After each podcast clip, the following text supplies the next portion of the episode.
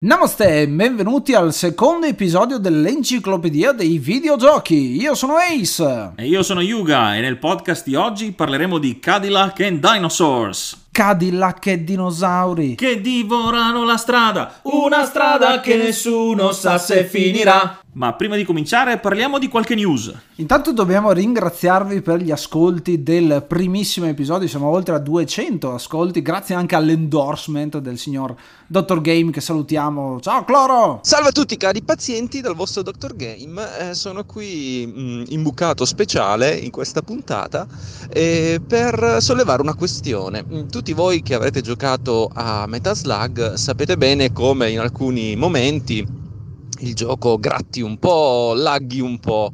Ebbene, è una delle grandi questioni esistenziali relative a questo gioco, perché ehm, il fatto che gratti un po' e che laghi un po' era eh, qualcosa che proprio derivava dal, dal, gioco originale sull'hardware originale, quindi anche emulato, ad esempio, eh, questi problemi comunque vengono riportati, perché eh, in quel caso è la grande diatriba fra, fra eh, il, l'emulazione perfetta, cioè quella che riesca a risolvere anche i problemi che avevano in origine i giochi emulati, e l'emulazione fedele, cioè quella che tutti i eh, puristi insomma si aspettano, quindi anche con delle eh, magagne eh, relative al, al gioco nella sua versione originale. Il fatto che gratti comunque è del tutto normale, insomma già in origine lo faceva non era eh, certo una cosa bella da vedere, non lo è nemmeno adesso, però eh, è questo, insomma, Metaslug è, è, anche bello proprio per queste caratteristiche un po' particolari, insomma. Un saluto a tutti voi cari pazienti dal vostro Dottor Game, buona continuazione con il vostro podcast, andate sempre avanti così che siete fortissimi. Ciao!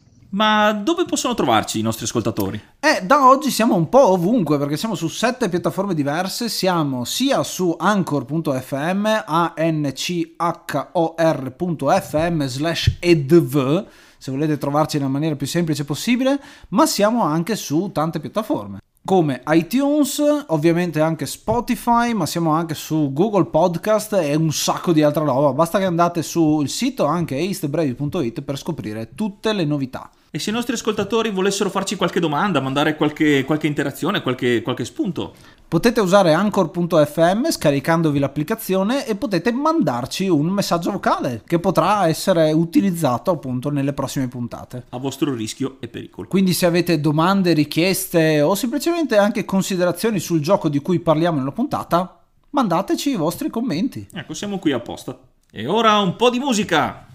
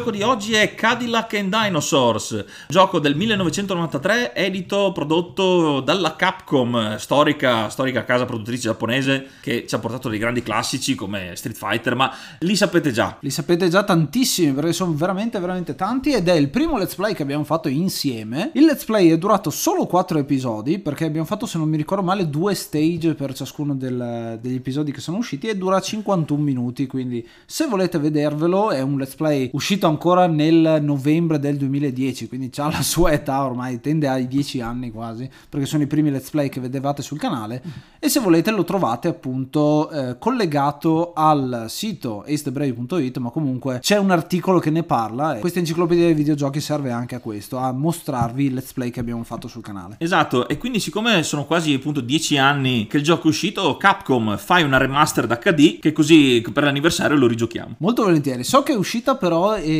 mi, me ne parlavi tu poco fa di una mod, una ROM hack che ha a che fare con questo gioco. Sì, perché questo gioco è talmente amato, è rimasto nel cuore dei videogiocatori, non, se, non ci si può separare. Infatti anch'io ci gioco più volte durante l'anno perché è sempre un piacere rigiocarci. E sì, hanno fatto delle mod eh, per renderlo addirittura più difficile. Hanno hackato la, la, il gioco per fare, diciamo, spawnare una miliardata di nemici in tutti gli schemi, quindi inizi già che hai centinaia di nemici e, e la difficoltà è altissima. Quindi usando i ROM hack, appunto, anziché aggiungere materiale, anche se effettivamente vanno a modificare alcune palette eh, grafiche, eccetera, ma soprattutto aggiungono un sacco di nemici per rendere il tutto più difficile. Quindi è una specie di hardcore challenge. E per appunto facilitare il gioco, perché sennò sarebbe ingiocabile, ci sono munizioni infinite, gli attacchi fanno esplodere qualsiasi cosa, quindi è proprio un, un, deli- un delirio. Un delirio. Un delirio, un delirio come dovrebbe essere stato anche programmarlo. Infatti questo gioco esce per CPS1. Che cos'è il CPS1? Il CPS1 è il formato cabinet della Capcom su cui caricava i suoi giochi negli anni 80-90. È un eh, sistema che è uscito appunto tra l'88 e il 99 in ben 384 pixel per 224, quindi abbastanza piccolino come risoluzione ed è uscito in tre versioni, CPS1, CPS2 e CPS3. E ovviamente ogni versione successiva era migliore della precedente. Infatti Cadillac Dinosauri è uscito alla fine della CPS1, dell'arco della CPS1,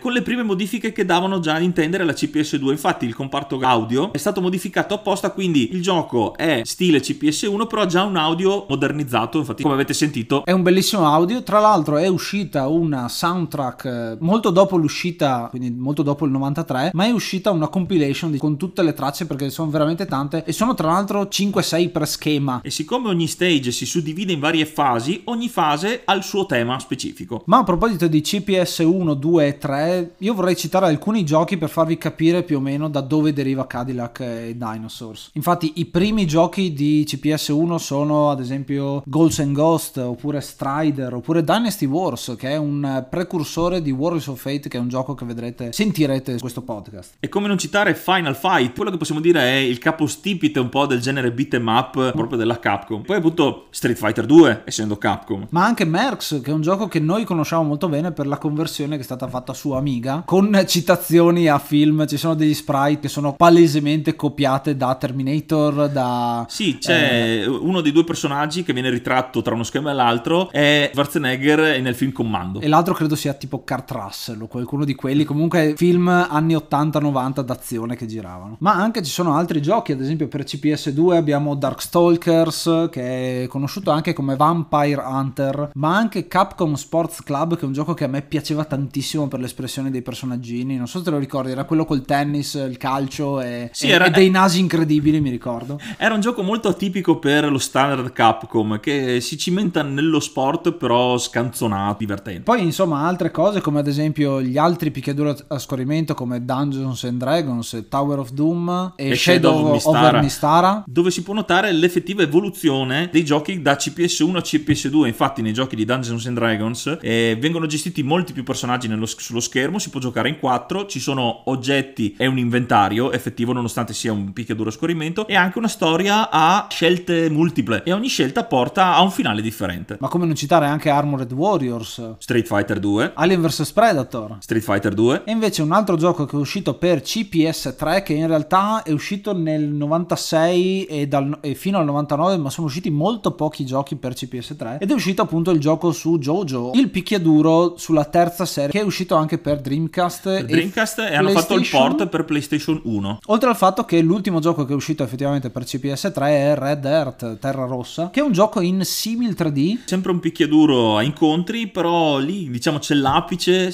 della grafica del- dei sistemi Capcom. Però arriviamo al 99 dove è il periodo di tempo in cui ormai le console casalinghe sono molto più prevalenti, PlayStation e Nintendo 64 e stiamo andando ormai già molto più oltre e quindi gli arcade non sono così tanto sviluppati, la Capcom si è focalizzata sullo sviluppo puro dei videogiochi piuttosto che dell'hardware. Ma parliamo dell'ambientazione di questo Cadillac and Dinosaurs. È una vera e propria novità rispetto ai giochi dell'epoca in cui era maggiormente messo in città, anche, fu- anche se futuristiche, comunque erano tutti luoghi eh, prevalentemente urbani. Invece qui eh, spazia molto sugli esterni, quindi abbiamo le giungle, le caverne, perché il setting è futuristico ma preistorico. Infatti è derivato dal fumetto che si chiama Xenozoic Tales, conosciuto anche come Cadillac and Dinosaurs in alcuni punti perché è stato riedito eh, dalla Marvel nel 90, ma principalmente è un eh, fumetto creato da Mark Schultz che tramite Kitchen Sink Press, che era una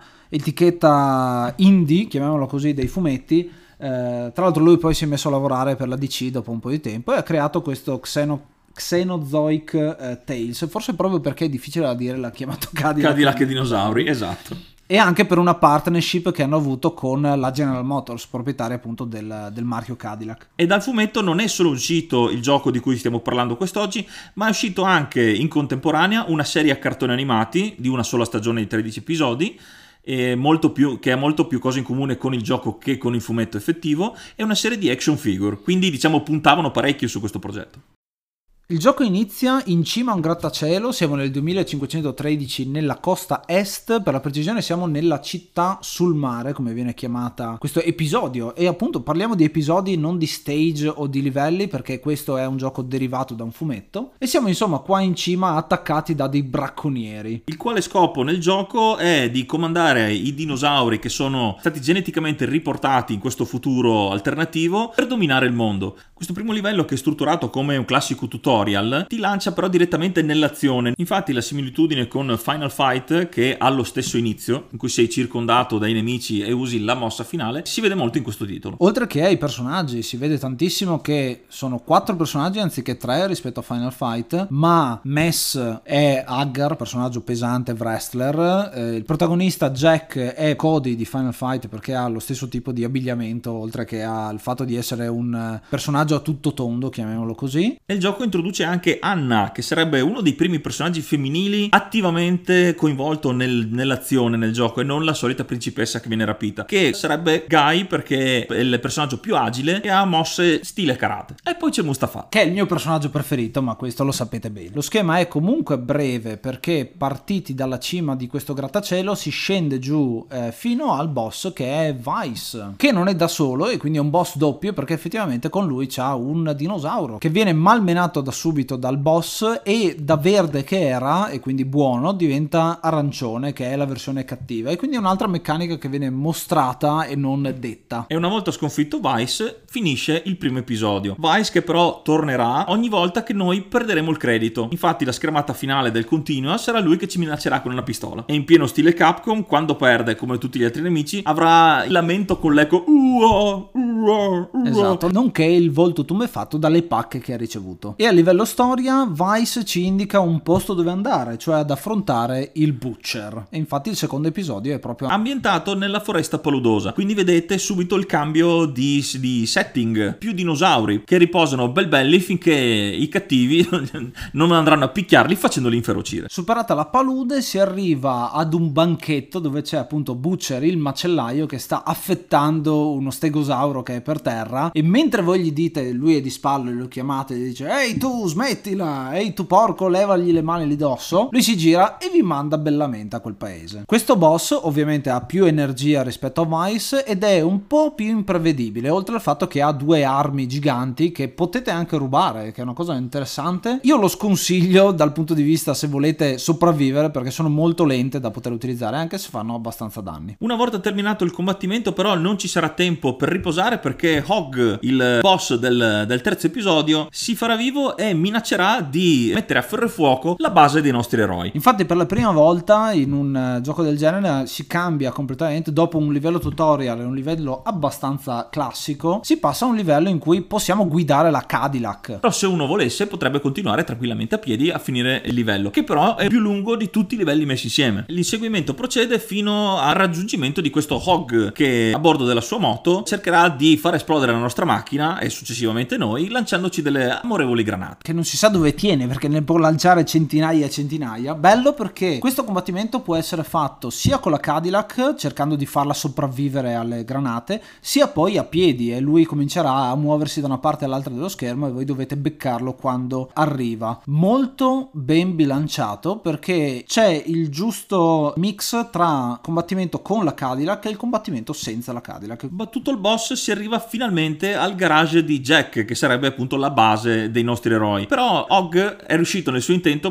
di rallentarci perché arriviamo e il garage è già occupato dai nemici che ci sbarreranno la strada. Dobbiamo farci strada attraverso il nostro stesso garage fino ad arrivare a Slice. Che è il nemico giurato di Jack. Slice è questa specie di ninja, chiamiamolo così. È una via di mezzo tra un ninja e un cattivo di Kenshiro. E anche abbastanza difficile perché la maggior parte delle persone che io ho visto giocare questo gioco perdevano qua il primo credito. Particolare degno di nota di questo schema però è che all'inizio appena entrati c'è l'arma che noi consideriamo la più forte di tutto il gioco, un sasso, che infatti useremo per lanciare al primo nemico uccidendolo sul colpo. Cosa interessante delle armi da lancio che si possono usare, ci sono, ci sono due modalità, infatti come i sassi, come le granate, possono essere lanciati normalmente da fermo, oppure essere lanciate in corsa con una traiettoria più diretta che fanno anche più danni, danni multipli a nemici in fila. L'episodio 5 inizia perché arriva una chiamata ai nostri eroi da parte di un vecchietto e appunto si arriva in un villaggio in fiamme. E dopo aver fatto breccia tra le linee nemiche arriveremo dal vecchietto che prima di ringraziarci riceverà una mitragliata dalla schiena da parte di Morgan. Questo fastidiosissimo gnomo con un mitra che ci renderà la vita impossibile saltando da ogni parte dello schermo, parandoci appunto con il mitra ma lanciandoci sassi, coltelli, granate e chi più ne ha più ne mette. Sconfitto lui si trasformerà in Morg, quindi cambia leggermente il nome e diventa un dinosauro dalla testa abbastanza dura. Perché non bastava essere solo fastidiosi, doveva essere anche fortissimo. Ed ora che sappiamo chi è effettivamente il cattivo e dove si trova il suo laboratorio, il prossimo scenario si apre con la vendetta, quindi dobbiamo raggiungere il laboratorio del malvagio. Infatti passeremo attraverso la giungla, attraverso una miniera, faremo tanti giri e troveremo anche un dinosauro gigante con i piedi che si muovono e pestano e se usate il tempismo giusto riuscite anche a usare i piedi del dinosauro per sconfiggere i nemici fino ad arrivare a Tyrog che è il boss di questo livello. Tyrog è all'interno di una cassetta all'inizio della presentazione del boss e si impossessa di uno dei nemici e diventa questo mostro simile al dinosauro, un po' di DNA dinosauro, un po' di DNA umano e sconfitto lui si trasformerà di nuovo e di nuovo ancora, appunto nelle versioni verde, rosso e blu, sempre più forte e sempre con più armi e pattern leggermente diversi. E come alla fine dell'episodio precedente abbiamo scoperto chi è il cattivo e dove si trova, adesso scopriamo anche le sue intenzioni, quindi gli esperimenti tra DNA da dinosauro e DNA umani. E dovendolo fermare ci avviciniamo sempre di più alla sua base. Che è l'ambientazione dell'episodio 7, infatti cominciamo ad andare verso il laboratorio sotterraneo che tutti gli scienziati pazzi hanno attraverso appunto lo schema dell'ascensore che c'è nell'episodio 7. È la libreria più lunga della storia dei videogiochi. Qui ci sono tantissimi riferimenti al fumetto originale, sia come ambientazione, il fatto che c'è la libreria, la biblioteca, ma anche proprio scendendo sul se vedete sul fondo ci sono tantissimi proprio riferimenti a tavole che sono uguali identiche a quelle del fumetto. E una volta arrivati in quello che è il laboratorio del boss finale, scopriamo che in realtà il boss finale è da un'altra parte, come Mario, la principessa si trova in un altro castello. Al suo posto ci troviamo una vecchia conoscenza, ovvero Slice, però in versione geneticamente modificata. Sono due cloni se si gioca in single player e tre cloni se si gioca in due. Che hanno le stesse caratteristiche di Slice, solo ovviamente più resistente, più forte e sempre più fastidioso. E infine nell'episodio 8, ultimo episodio, abbiamo un recap di tutti quelli che sono i boss che abbiamo incontrato finora. Siamo nel laboratorio, ha un senso questa volta che troviamo dei boss di nuovo, a differenza di tanti altri picchiaduro in cui vengono riciclati e basta. Qui invece c'è un senso perché siamo nel laboratorio e escono proprio dalle teche di vetro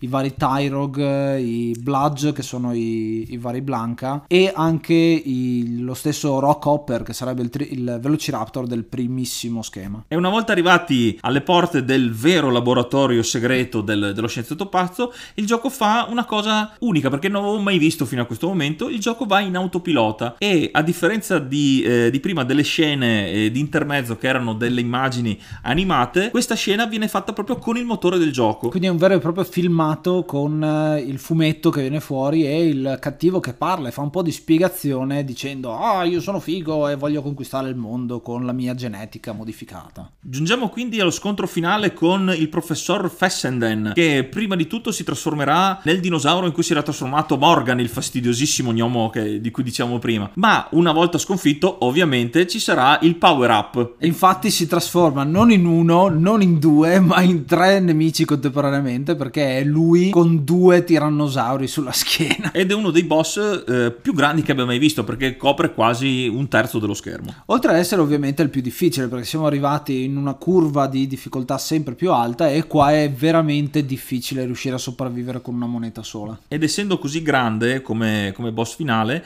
ha una particolarità che eh, mentre con una combo normale lanciavi il nemico a terra, lui invece resiste ai colpi. E resistendo ai colpi prende priorità, quindi effettivamente vi può attaccare tantissimo. La tattica giusta è proprio mordi e fuggi con questo se volete sopravvivere. Ma alla fine anche lui soccomberà eh, sotto i nostri colpi e come nel più classico de- dei videogiochi è un mostro portante. Che per chi non sapesse cosa vuol dire questo termine è come una colonna portante. Buttando giù la colonna crolla il palazzo, buttando giù il boss crolla il palazzo. E la scena finale quindi del gioco siamo noi che fuggiamo dal laboratorio in fiamme che sta per esplodere e il gioco ci lascia con un cliffhanger. Sì, perché mentre tutto il party unito si mette a correre, Anna cade a un certo punto e Jack si ferma ad aiutarla, E quindi solo Mustafa e Mess riescono inizialmente a uscire e- bestemmiando e urlando, sbraitando dalla- dalla- dalla- dall'entrata. E quindi vediamo questo finale inizialmente triste perché partono i titoli di coda con Mustafa e Mess che mestamente ritornano alla base camminando in mezzo al deserto pensando che fine abbiano fatto Jack e Anna. Con un pianoforte triste in sottofondo. Dopo qualche titolo di coda arriva a sorpresa la Cadillac con a bordo Jack e Anna sani e salvi. E tra l'altro la musica è quella iniziale, quindi il vero e proprio tema di Cadillac che è quello che avete sentito prima. Ed essendo dei burloni, Jack e Anna cosa fanno una volta ricongiunti con i loro amici? Partono a razzo con la loro Cadillac lasciando Mustafa e Mess rincorrerli eh, per, per raggiungerli. E il gioco finisce.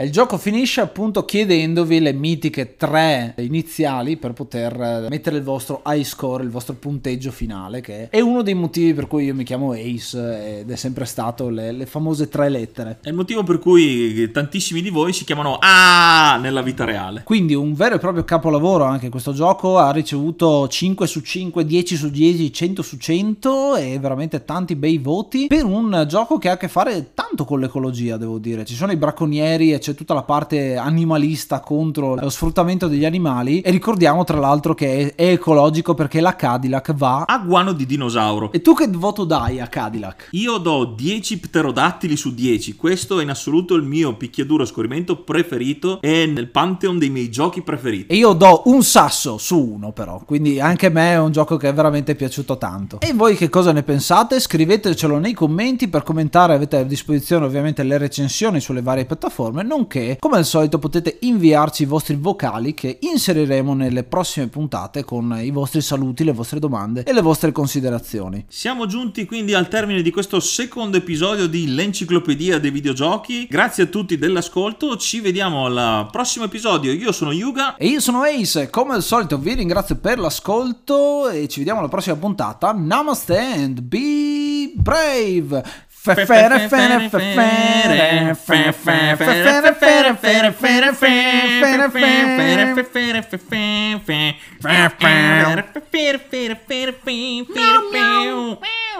Meow meow.